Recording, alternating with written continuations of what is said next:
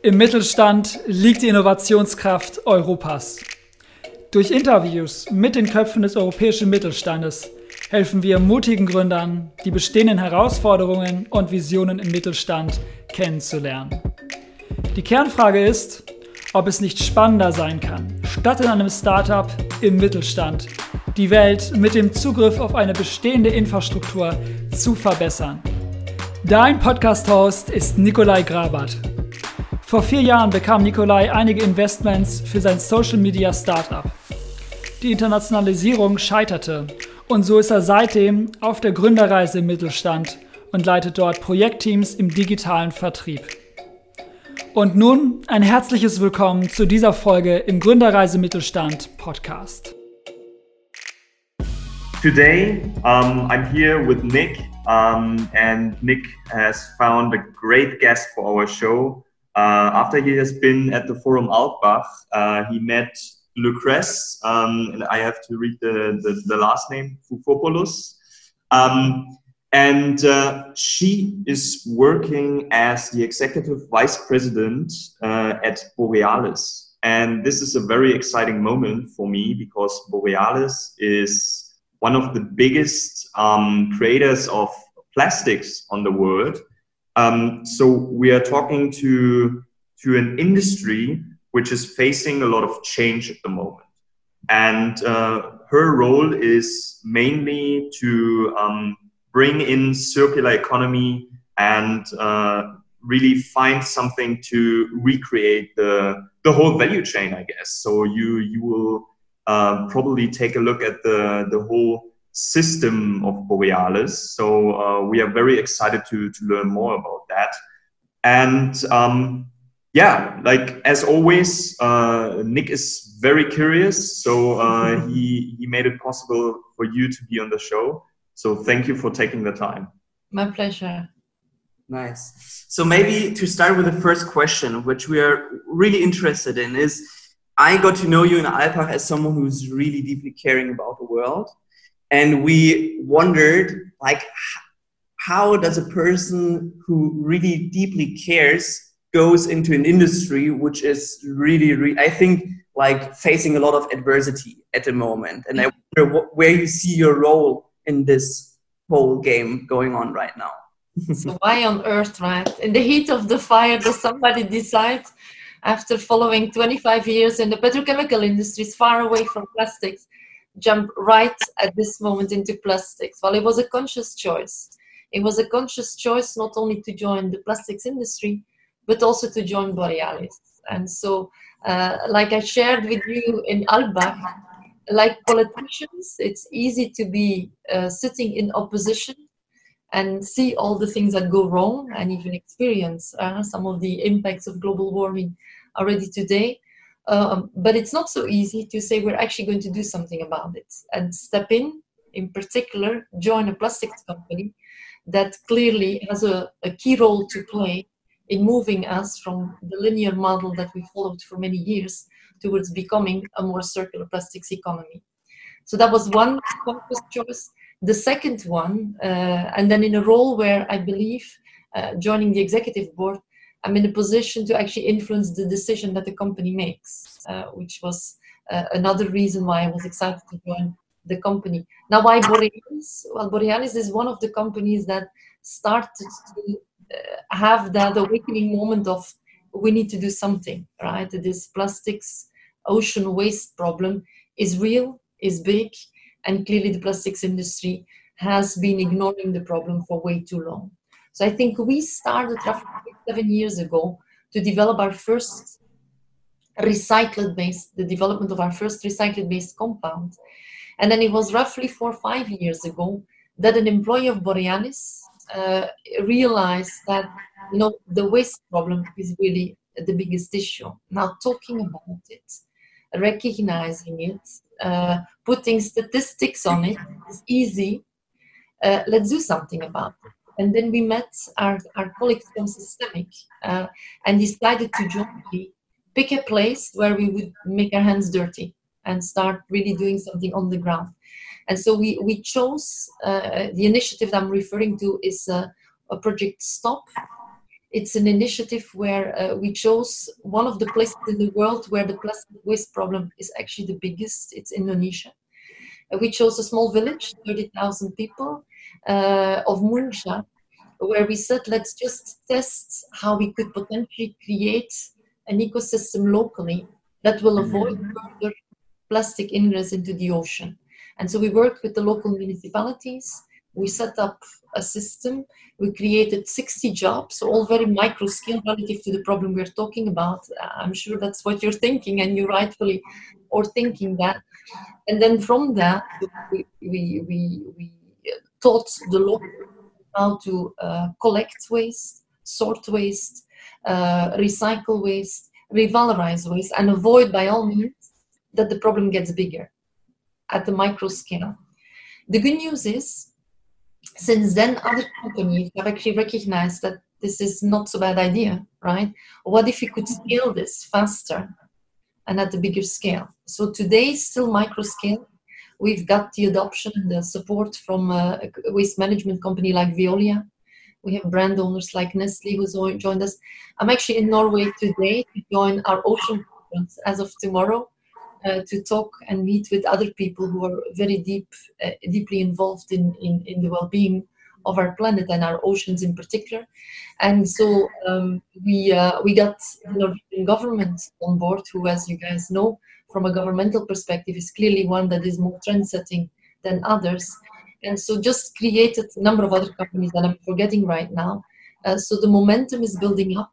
Today we have three villages that are in the works and demand for more than we can handle is the reality. Now the real goal is that can we make the system from a from a cost perspective, from a value creation perspective, we don't want to make any money on this. All we want to make do is that we can at some point let the system stand on its own. So it's self-propelled, right? So there is there is job created why not right? Because some of the places in the world where the problem is the biggest is in some of the emerging countries. And like i said indonesia is one of the big targets. We're getting demand from india. We're getting demand from latin america. We're getting demand from egypt. So lots of places where the need is if you could just make it such that it can be self-propelling right that's the goal so that was one initiative the other one that i would highlight as a plastics company um, we also said, you know, recycling is one of the key areas, right? So how are we going to recycle plastic really this, the loop stand, like for instance, industries like the paper industry or the aluminium industry have done. And so we bought two recyclers. We're learning the hard way because it's not easy uh, to mm. technically, operationally, safety, you know, there's a number of aspects that come with this but we've made a number of a number of improvements to the, the sites that we have uh, acquired and we actually 3rd october opened uh, uh, an expansion already of one of the mechanical recycling companies that we bought the other thing i can share with you guys that we are doing is we opened uh, a few months ago a circular economy in uh, our research uh, center innovation and technology center in southern austria where we are bringing together young people like you guys uh, um, who have a scientific background uh, together with marketing to fast forward work with customers to develop more solutions uh, that are designed for recycling. So a number of initiatives that we just said let's do it let's put more money on this course and then learn as we go okay um, so if we understood correctly, uh, your efforts began approximately seven years ago already. Correct. I, I, I want to acknowledge that because it's um, we were thinking uh, was your position because you are now there uh, since January, right? Was was your position just a reaction from the protests and what is happening with Fridays for Future? or is Borealis part of the companies that actually started to become conscious uh, at an earlier stage? Yeah. So, say seven years ago, there were already efforts in sustainability, starting with recycling projects. Yeah. Um, and did you see, or since you can take a look at the track record, did you see an increase in in, in efforts? And uh, can you maybe also share some some data with us, like what what happened yeah. really on on the side of lowering CO2 emissions from from a yeah. technical side? Yeah, so it's good to point out actually because we're talking about our cause is the waste problem is one. The second cause is obviously global warming, right? Climate change and then CO2 emissions. And so in everything we do, the two are really heavily considered because you can sometimes get to a perfectly circular economy but then having a, a, a, negative impact from a CO2 emissions perspective. So we really, we really look at the solutions we are developing from both angles. In addition to that, uh, we have our operations team uh, because, as you probably know, the factories, the assets, the, the, the manufacturing plants that we manage are highly energy intensive, right? Uh, crackers, uh, polymer production facilities, uh, polymer dehydration units or, or highly energy intensive. So we are having a high, high focus also on looking on how can we reduce the energy footprint of our assets and make those from a CO2 emissions perspective more favorable. Lots of effort is ongoing around that in the hands of one of my colleagues. And then the other one that we were one of the first ones in that spirit is uh, Operation Clean Sweep uh, to avoid any pellet ingress right into the environment. Mm-hmm. sign declaration and take tangible steps to reduce that. And that's also an effort that continues to ongoing for any company that we acquire let it be the, the mechanical recycling factories that we uh, that we acquired. Now to answer more precisely your question around uh, I don't think the company, I can only give credit to my colleagues who were already uh, a number of years ago uh, recognizing that was an issue. And as all of you probably remember, the, the press attention uh, was not anywhere near. It was actually non-existent uh, mm. six seven years ago. I just came back over the weekend from um, Kunststoffmesse in Düsseldorf, which is one of the biggest uh, events every three years that is taking place where everybody contributing to the plastics industry is present. And it was actually uh, an, one of the big, the big observations three years ago, the attention for circularity and sustainability only three years ago was nowhere mm-hmm. near what it is today. And actually, I would invite you guys to, to visit it because it's quite interesting to sniff up what is cooking, right? Across plastics producers, equipment manufacturers, service providers, you know. It's, it is everywhere. Like pl- plastics is everywhere. So it, yeah. it's also so easy to, to just say, let's just stop using plastic but uh, there, there was an interesting video from you guys out there um, where you highlighted actually the the everyday appliances, but also the appliances in the industry sector, also the appliances in uh, medicine. So um, it, it is highly necessary, but we what what we essentially want to get to know is um, when we think about Borealis as a company. Um, it's highly complex. We, we have to recognize that, right? Um, but still, we, we can look from an from an uh, input output level. Um, what what is really like the what is really like the output in terms of sustainable plastics to non-sustainable plastics?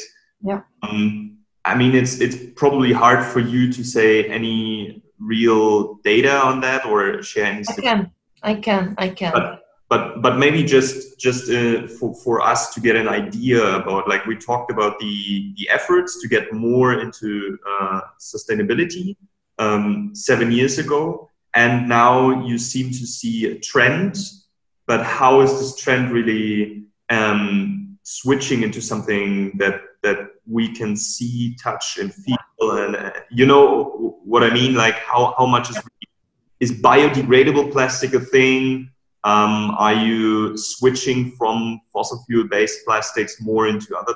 I think there are limitations, um, but maybe you can share something. Uh, yeah, absolutely. Good, good questions. Uh, so, first of all, from a, from a quantity, tangible commitment perspective, because you're right to point out, you know, um, fluffy stories is one thing, you know, and the end of the day, what, what the industry wants to see, maybe three aspects before I go there.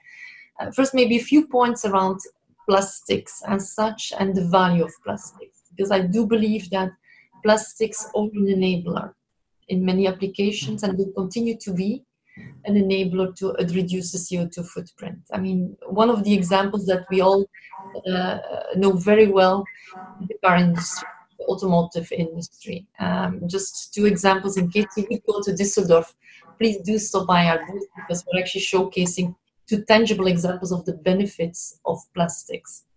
The first one is the, the fact that you, you all know that uh, 15% of the CO2 emissions today globally are coming from the transportation industry. There's been in Europe in particular significant efforts to bring that CO2 emissions significantly down. So from 2007, we were still at around, I think, 158 grams CO2 per kilometer. Mm-hmm. The Union, Union has set a target, the Commission has set a target to bring that down by 2021 to 95. That's a significant drop from 158 to 95. This is not obvious. And so obviously electric vehicles and, and, and hybrid uh, powertrain is going to be the biggest contributor. More aerodynamic designs of cars, fuel efficient tires. Actually, there's today tire formulations that reduce the friction with the surface and the rolling resistance improves and you have less friction improves. And then lightweight of the materials in the car, in particular, to offset very heavy batteries that electric vehicles unfortunately carry, is another area. So Borealis is constantly looking for increasing the number of interior interior car parts, exterior car parts, under the bonnet car parts that can reduce. And actually at our booth, we have a beautiful electric vehicle Chinese, the NIO ES8 that got a lot of attention because it carries a lot of plastic parts And it's a gorgeous car. I just uh, want to forget. The other one that's particularly proud, and in particular talking to both of you, is um, we're showcasing an, uh, a race car that was uh, built and is powered on solar. Uh, mm-hmm. Last week there was the Bridgestone Solar Race in Australia. I mm. think from uh, Adelaide to Darwin, uh, over 3,000 kilometers and one of the, the teams is from my university, University of Belgium, the, the Catholic University of Leuven. And so we had two students on stand, not with the car, of course, that won the race, believe it or not, while the guys were on stand. But the solar panels have an encapsulant that re- increased the efficiency of the panels thanks to technology and, uh, and uh, plastics uh, that uh, Borealis have uh, developed. Just to give you a couple of examples, yes. it's all doom and gloom, and we need to recognize that anyway. So congratulations again to the Agoria team uh, who was who won the race in, in Australia last week. besides, I have I have to I have to say that. But there is more than that. We also had an, an initiative of bringing water pipes uh, in uh, Water for the World initiatives, where you all know water is scarce, water leakage with cast uh, iron pipe. they don't have the lifetime that polyethylene pipe system have they leak over time. Uh, you know, making sure that sanitation and water, basic needs like that, uh, make it all the way to the most uh, remote and unfavored parts of the world we had projects in Kenya, we have projects uh, we worked on in Mozambique. Uh, so just to tell you, these are other areas the company is really embracing and where plastics play a critical role. So, so that, was the first element. Coming back to the question, which I'm not uh, shying away from, is what is now the commitment of Borealis around recycling? And so we pledged actually, and I'm here this week to confirm uh, on stage uh, uh, our commitment to the Ellen MacArthur Foundation that we will quadruple our amount of recycled polyolefins, the plastics we produce, by 2005. And so the first step towards an increase in capacity took place on October 3rd when we opened the expansion of our mechanical recycling uh, facility in Wildon, uh, close to Graz in Austria. Um, we also, one of the voluntarily uh, signed European Commission declaration that has as objective to reach 10 million non-cycle-based solutions by 2025. So, um, so uh, just a, a, couple of stats that you were asking for. What what I wonder is um, talking to Professor Braungart, uh, who was one of the co-inventors of Cradle to Cradle, he said that all the products we have so far, I'm not an expert in it, but that is what, what, what an expert says, are so amazingly stupid, that are his words, you know, they are not thought through. And I have the feeling that, um, that in the car industry, for example, now we have electric cars instead of optimizing old fashioned uh, fossil cars, you know? And I wonder, um, and I, I would like to have your view on that, if it's really about optimizing the old or when will that shift come and how will it come? Because you're part of a big global organizations. Everybody is pointing the finger on at the moment you know that it's not going fast enough that decisions are not made fast enough that the right things are not decided. And um, I, I, wonder how it is into this. Maybe there is again a triangle of uh, people yeah. Wanting stuff and you need to uh, be um, able to, to, to, to, to, to give something valuable to the market and at the same time there is this environmental costs and all this stuff. So how do you handle all of that? And how do you believe is it really about optimizing and getting to a circular economy with the plastics we have today just better? Or will they come around some new technolo- technology solutions yeah. where we solve this problem um, like the like electric cars.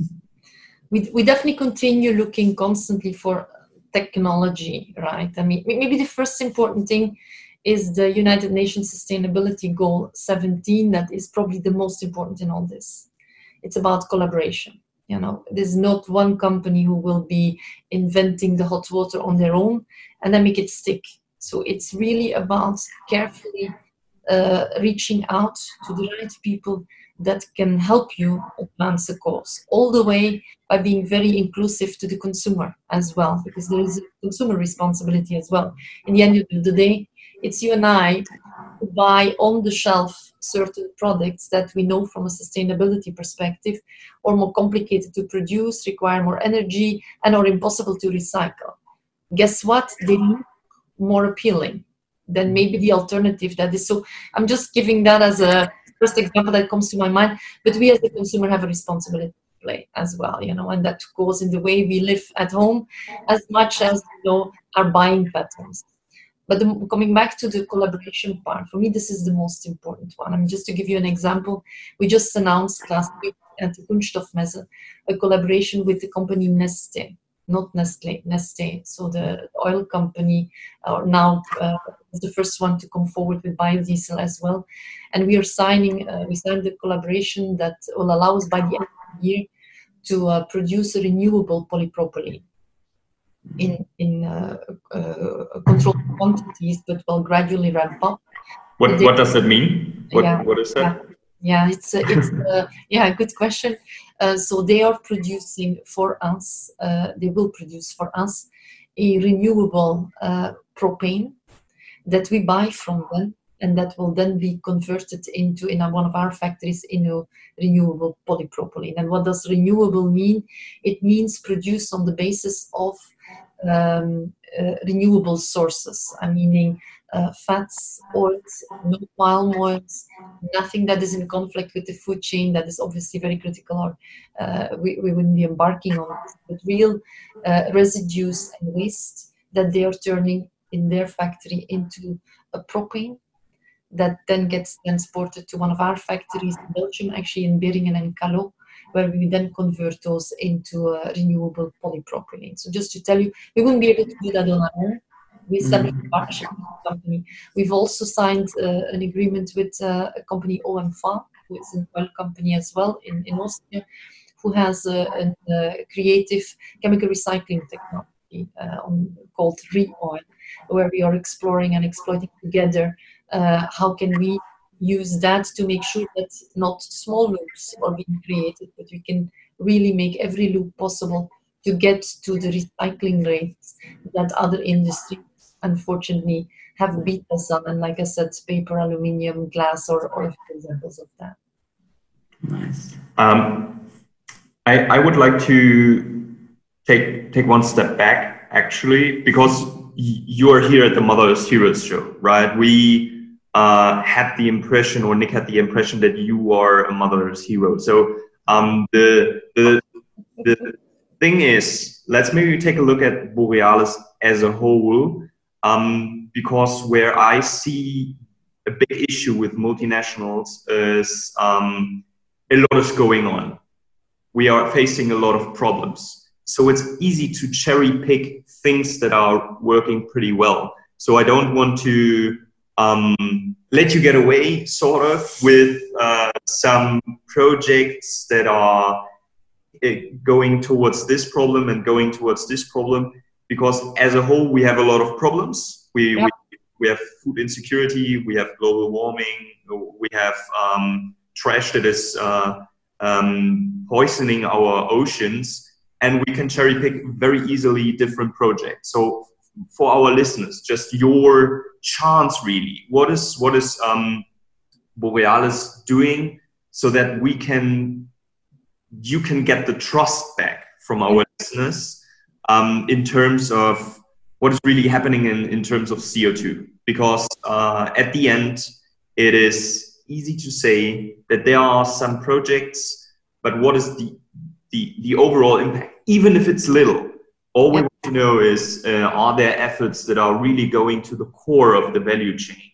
Because at the end, at the end, uh, I mean the, the the hard it might sound, it is oil going in, plastics coming out. We can make it very complex. Yeah. Where is the where's where's sort of the uh, the ratio of uh, what is happening in terms of total value chain and, and how are your efforts looking like to really transform your value chain from a linear perspective to, to a circular one because yeah. it's a highly complex matter and we acknowledge that but how yeah.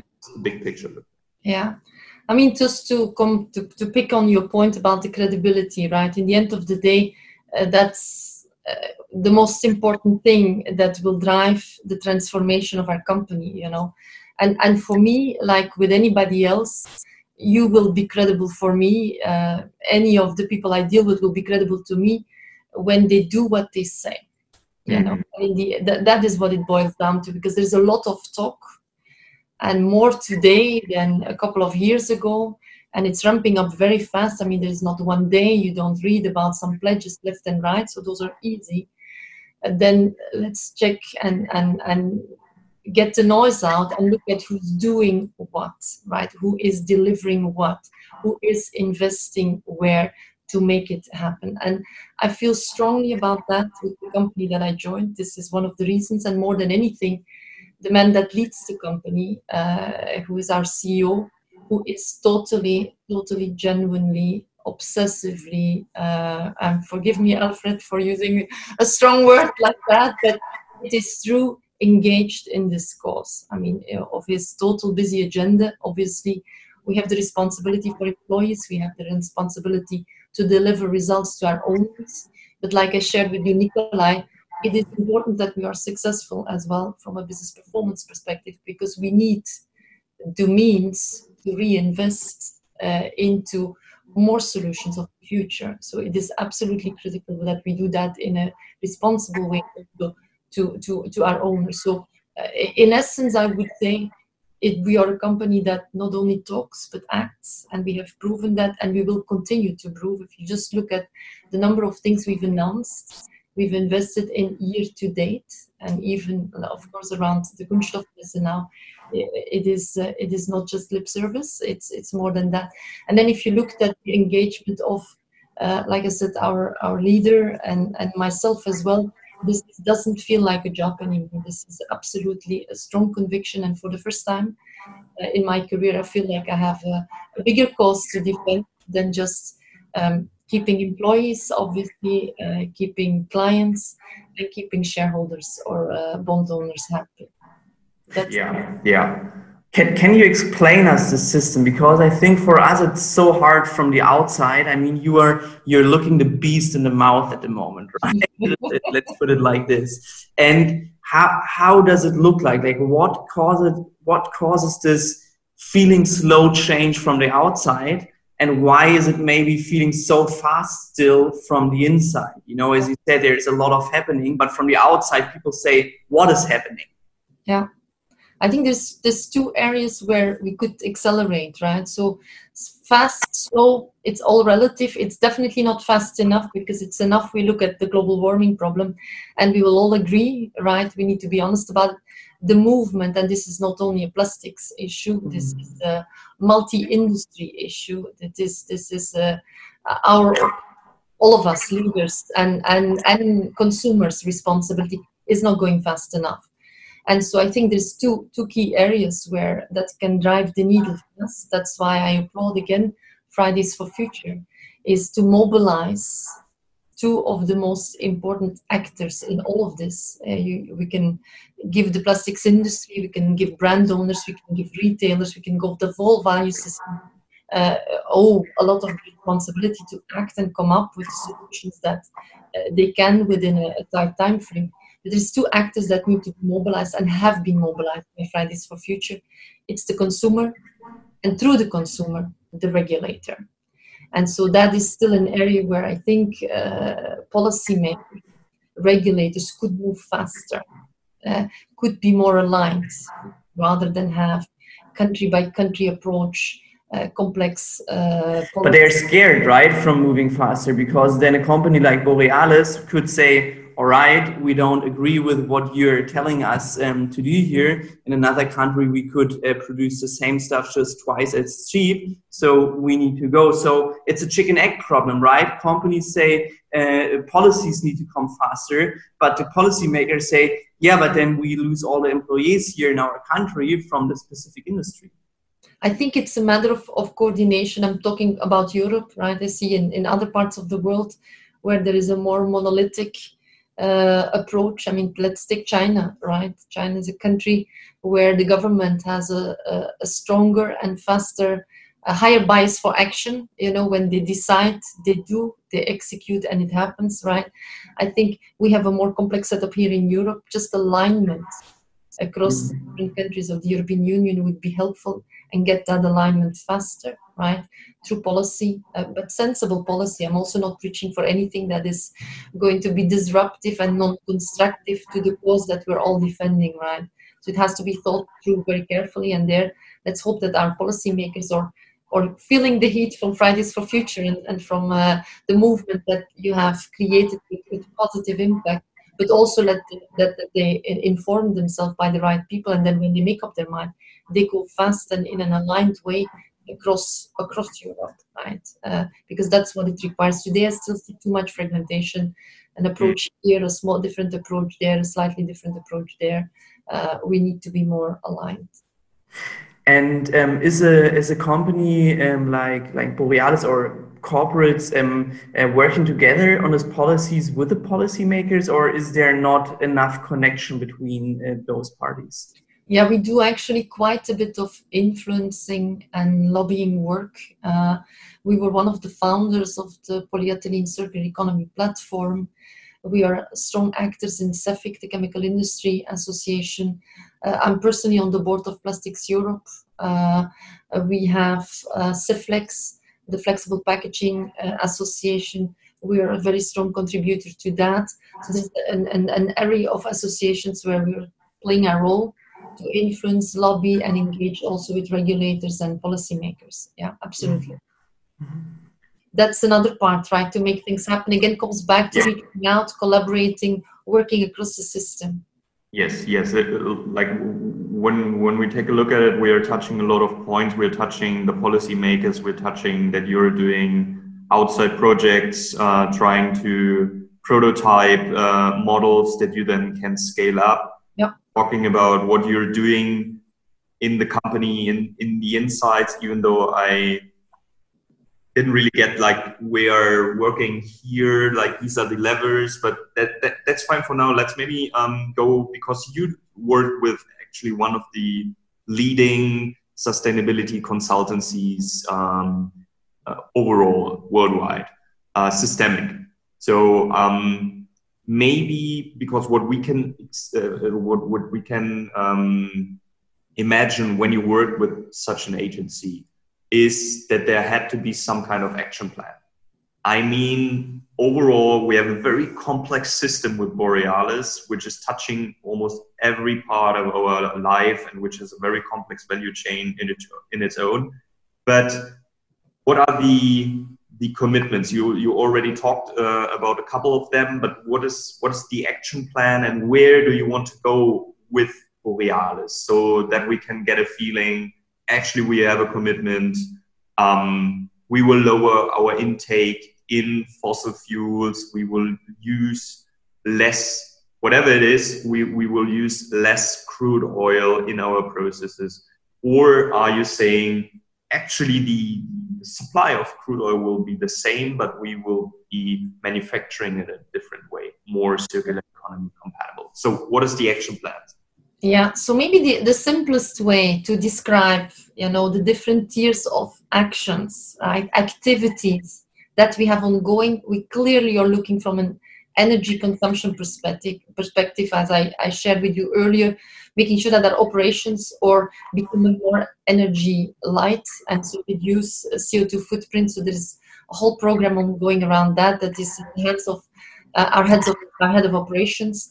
Um, also, this operation clean sweep, making sure that there is no pellet loss, and constantly working on absolutely securing that also in the companies that we acquire that that is secured. But the best way to describe what the, the different tiers of activities that we have is in four words. We reduce, we recycle, we reuse, and we rethink. And let me explain that now a little bit. So reduce waste, plastic ocean waste, but help also other types of waste, like for instance food waste. Plastics can help to reduce the humongous amount of food waste that exists in the world 1.3 billion tons per year. One third of food produced for human consumption is lost.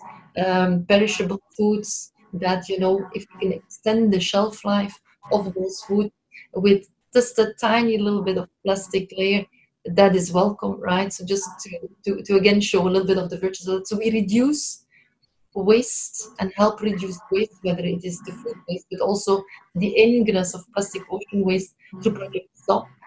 And then we reduce our dependence, dependence on fossil fuel based feedstock. So there is coming back the initiative that I described with the company Neste to come forward with a renewable polypropylene. For instance, by the end of the year, we will be in business with that. So that's, that's pretty fast.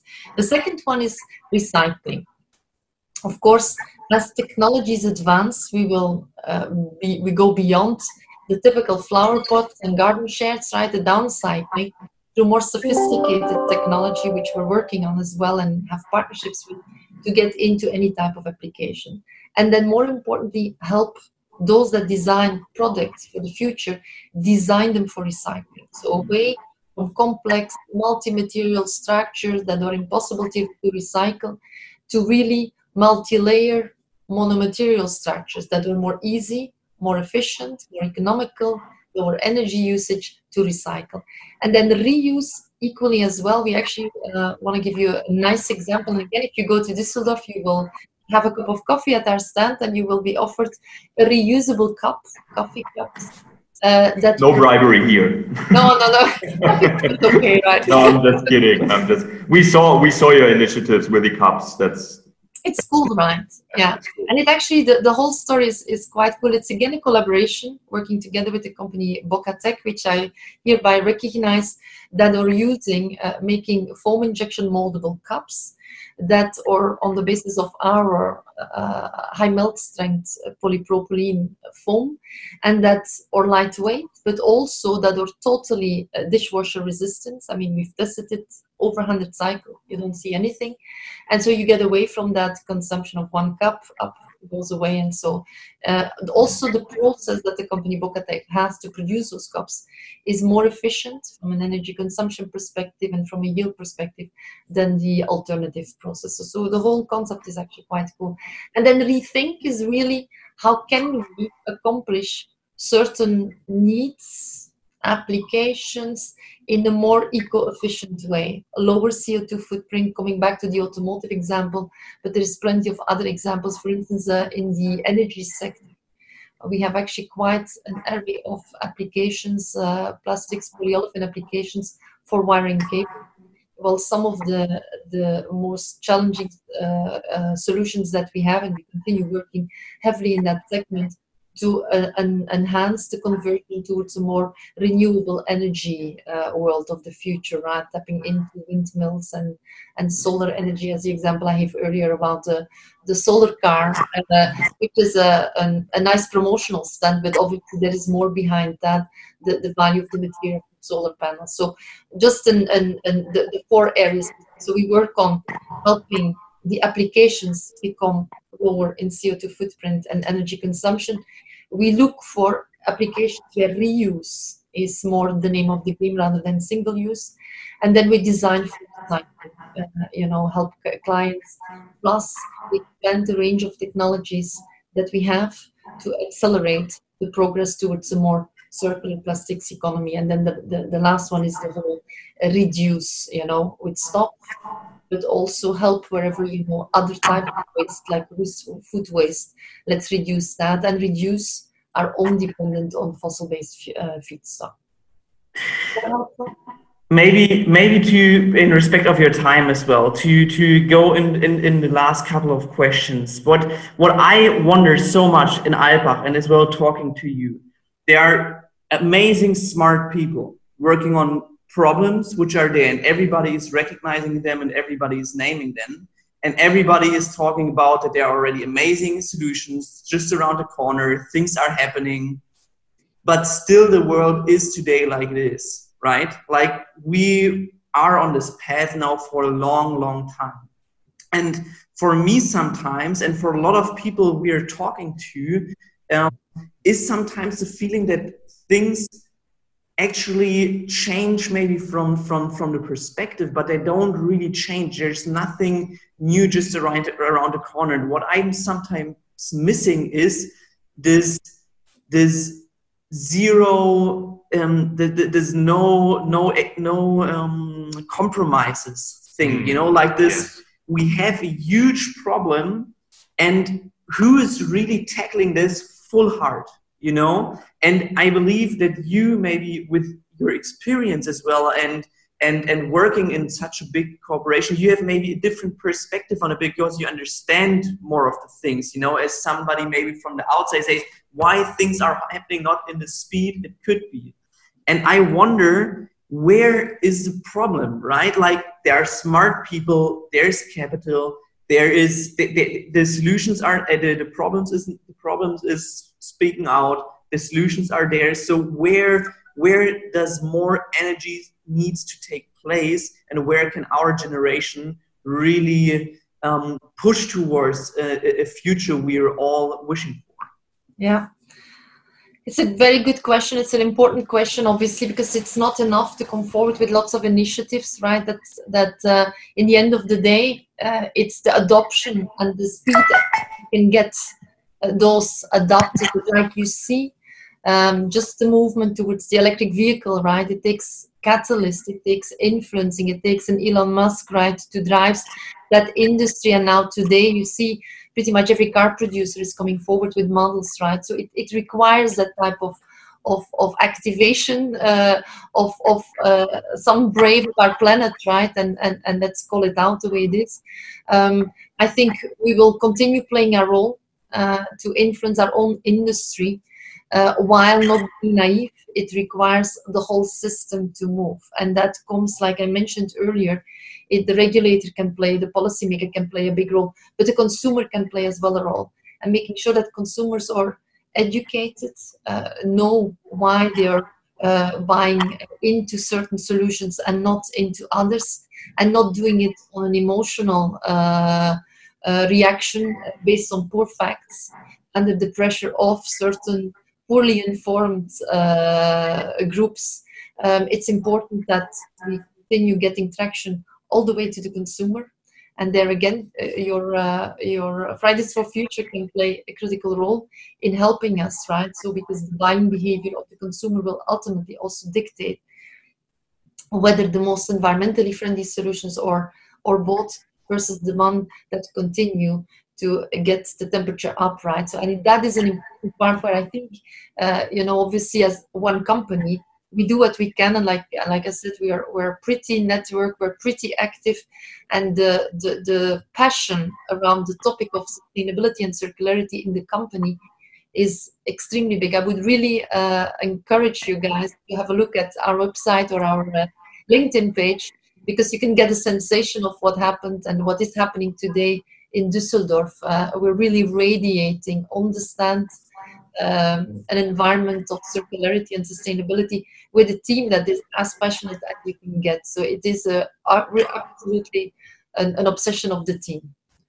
That's that's that's great to hear that the the, the commitment is there. Um, uh, just just in terms of uh, Borealis, what our research didn't um, make clear, um, how much is of what you're selling actually going to suppliers that are then going to producers um, who are actually producing um, uh, material, or how much is of uh, direct sales? Like, what is what is the ratio? Yeah, so we are a B2B company, right? So we are not selling directly to consumers, right? We are a business to business company. And so we are selling to brand owners, we're selling to companies that convert our pellets, our plastic pellets into parts. Um, so that is the reality of the matter with the, with the heavy direct engagement with customers. So we are with those clients, we have direct engagement we work directly with the brand. We work directly with the car producers, you know, to come up with solutions of the futures. That is real, but we do not have direct access to the consumer. That's why I keep repeating it's important in the end because those that buy the products also have a role to play uh, to buy those that are more. And with today, there is humongous amount of apps that exist where consumers can actually inform themselves, can get educated. How can we enhance that to steer even more the consumption pattern of society and, and, and the consumer towards the more sustainable solutions and away from those that may look more appealing but that are actually more polluting than anything else right? So there is a role to play. Nice. What is what is your impression um, when you when you think about because because this this this consumer uh, uh, mindset is, is, is brought up very often, and it certainly has a place there. But if we consider where the real emissions are taking place, it's it's not when somebody buys the product and uh, consumes it. It's in in the chain where it's being created, right? It's that's true. That's in, absolutely it's, it's in the value chain. Um, so I just I just want to uh, know your your mindset about that. Are you also considering uh, and, and making commitments proactively without the consumer necessarily changing that habits?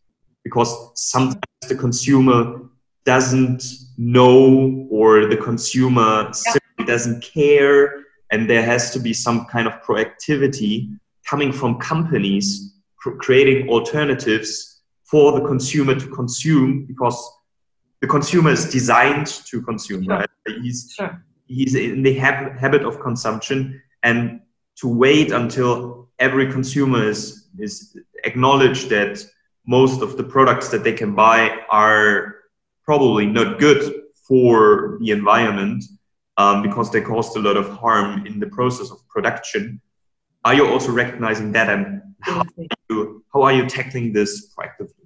Yeah and that comes back to uh, the point you're absolutely right. In the end of the day we have a responsibility to make the options more environmentally friendly right? And that is a responsibility we share first of all in our factories bringing that energy consumption co2 footprint down day yeah. after day year after year. That is an ongoing effort. That is an, an exciting roadmap that is being created where renewable energy sources are being uh, exploited and exported for further expansion. So all that is happening uh, and will continue to happen.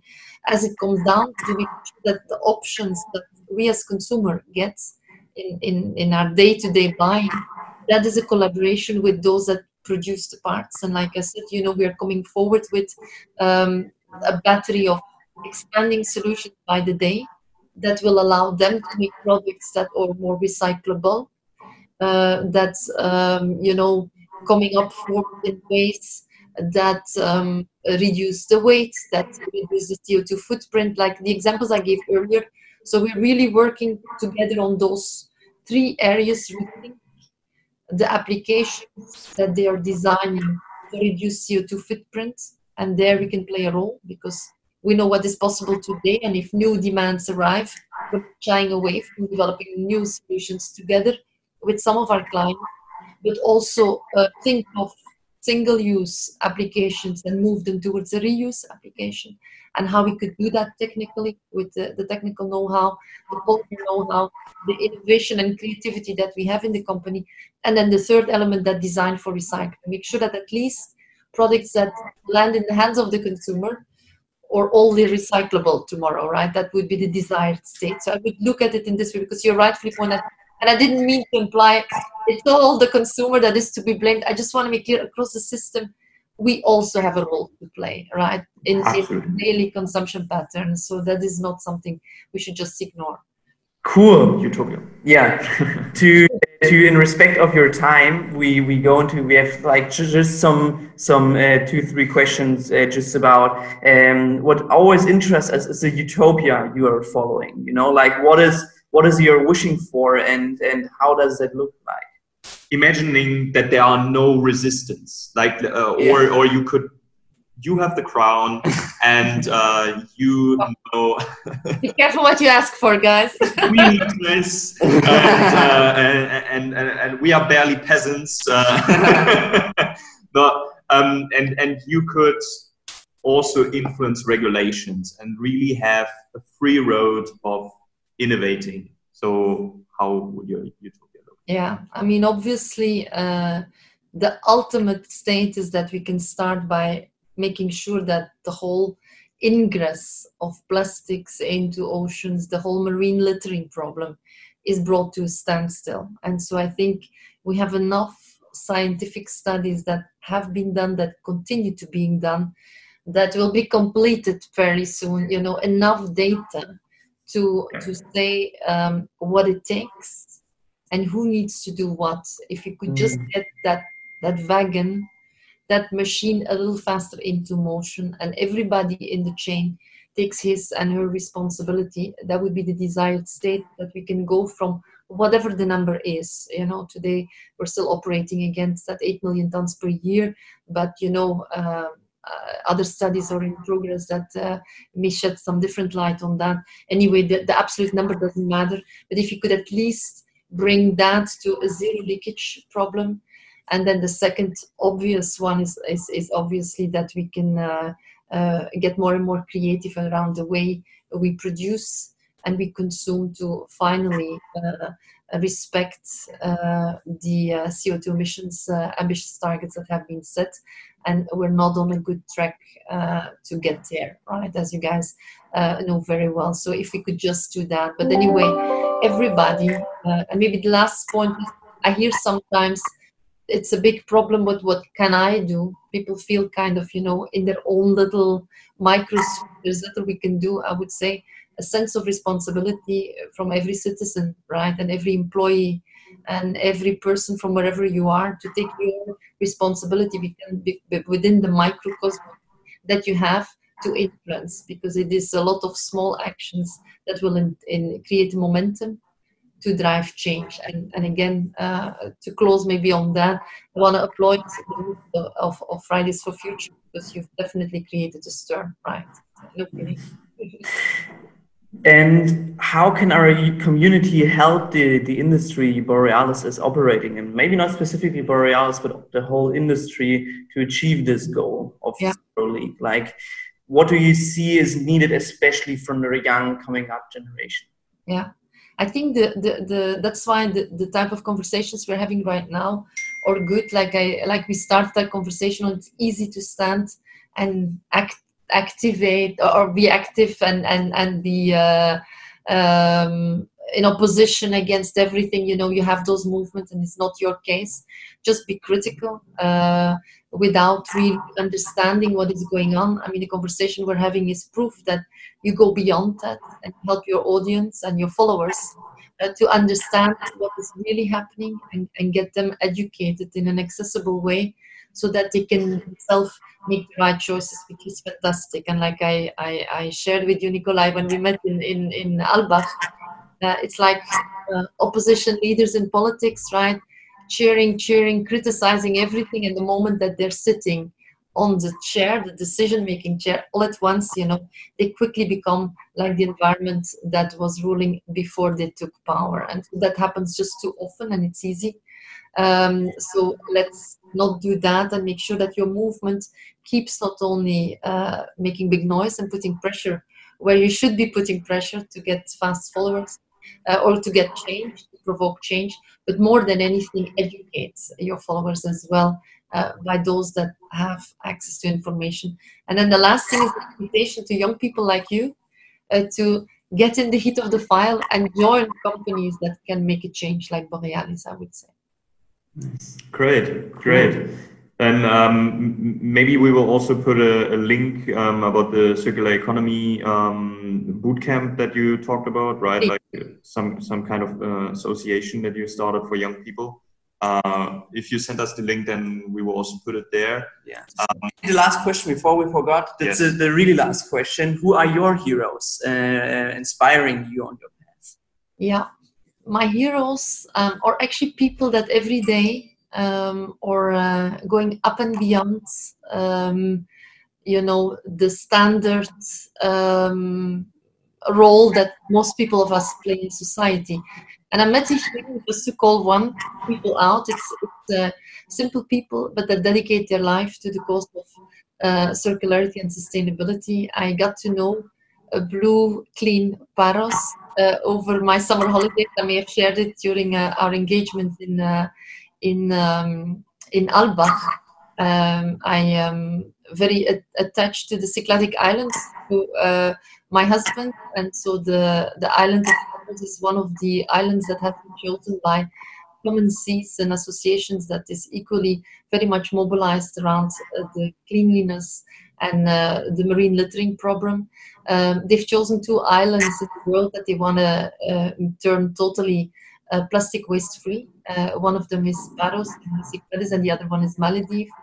Uh, now I'm more attached to, to Paros, and so during my summer holidays this year, I got to meet some heroes, uh, people that have decided to keep their comfortable life behind. Although Paros is not too bad as a location to spend spend the living, but that is or totally creating a stir and they're going aggressively with the means they have to go up and beyond, change their lifestyle to go up and beyond uh, um, to make it happen and, and get that beautiful uh, place of our planet into a totally wasteful uh, place. So, bottom line is, my heroes are those people that do whatever they can within the means they have and go up into whatever resource they have access access to catalyze change. I mean, the person I'm talking to is uh, is Stella uh, uh Carvello, uh, who is a, a Spanish Mexican lady who moved to the island of uh, of uh, Paros, and since then there is not a mouse on the island. She doesn't know her,